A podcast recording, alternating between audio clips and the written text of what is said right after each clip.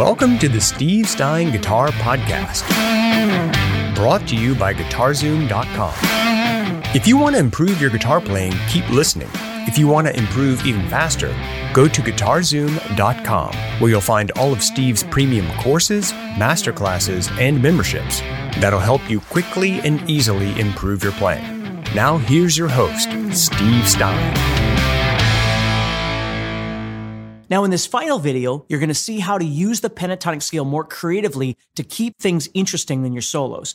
Now, it's the final video in my three part series for my new course, Melodic Soloing, and it's on sale now at the link in the description.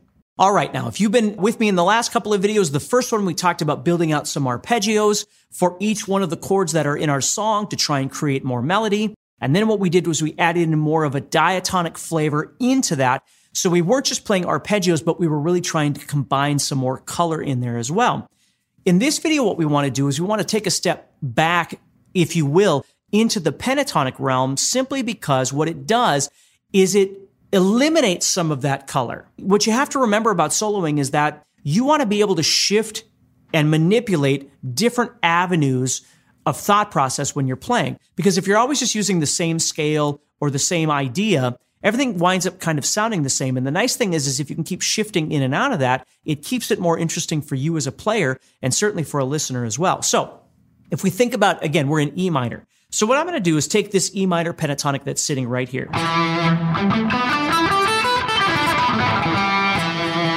Okay, where normally I'd have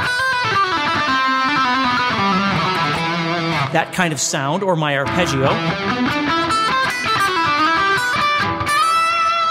Sitting right there. Okay. Now what I'm doing is I'm adding back in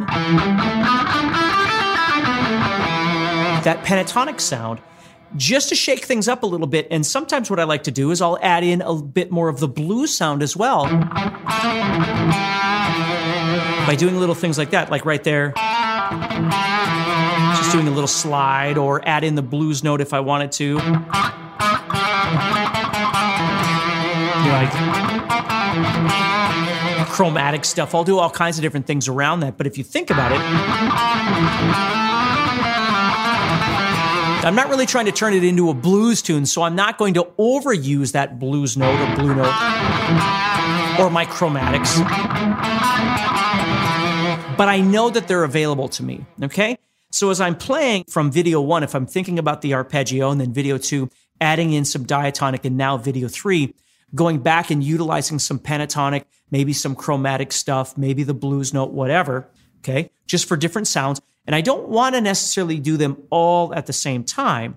So let's think about that a little bit. Just slowing down the whole process here. I take an E minor and I'm going to do some arpeggio work. Add in some of the scale.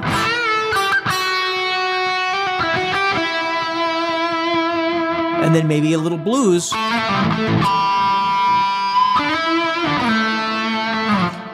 Or a little bit of chromatic. You know, whatever it is that I'm interested in, but keeping those, as I said in the last video, almost thinking of them if you're older like me and you remember transparencies that you might have used in school, right? Where the teacher would lay a, a transparency down and another one on top, and then they would merge together that's kind of the way I try and teach these sorts of ideas is learning to break them apart, not just try and think of everything as one thing. Not that that's bad necessarily, but if you can break them apart, you can always change the way you're thinking about it. So if you were playing something that was more arpeggio and then diatonic and then drop into a blues idea or just a pentatonic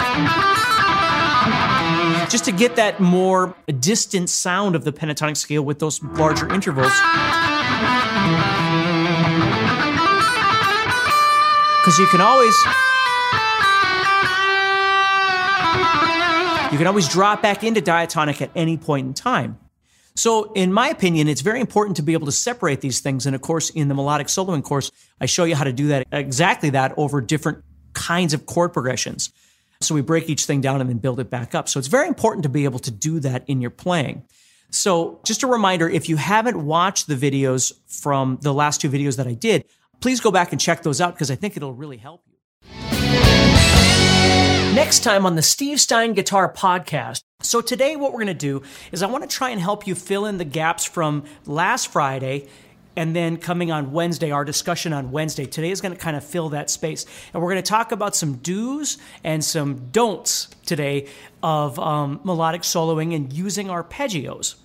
So, what we're going to be talking about today is adding in some arpeggio ideas, but we're not really looking for like fast sweep sorts of things. That's that's a whole other conversation. We're just looking at trying to visualize some arpeggios and how we can use those, and some of the uh, the traps that we want to watch out for. Okay, so let's go ahead and start it. Without uh, further ado, I don't want to waste too much of your time. So.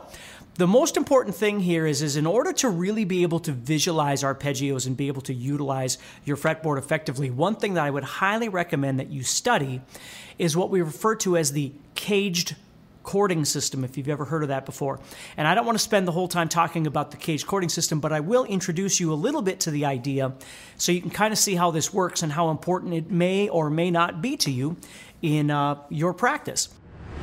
If you enjoyed today's podcast and want to learn guitar even faster, go to guitarzoom.com and click the Get Started button to get access to courses that are right for your interest and skill level.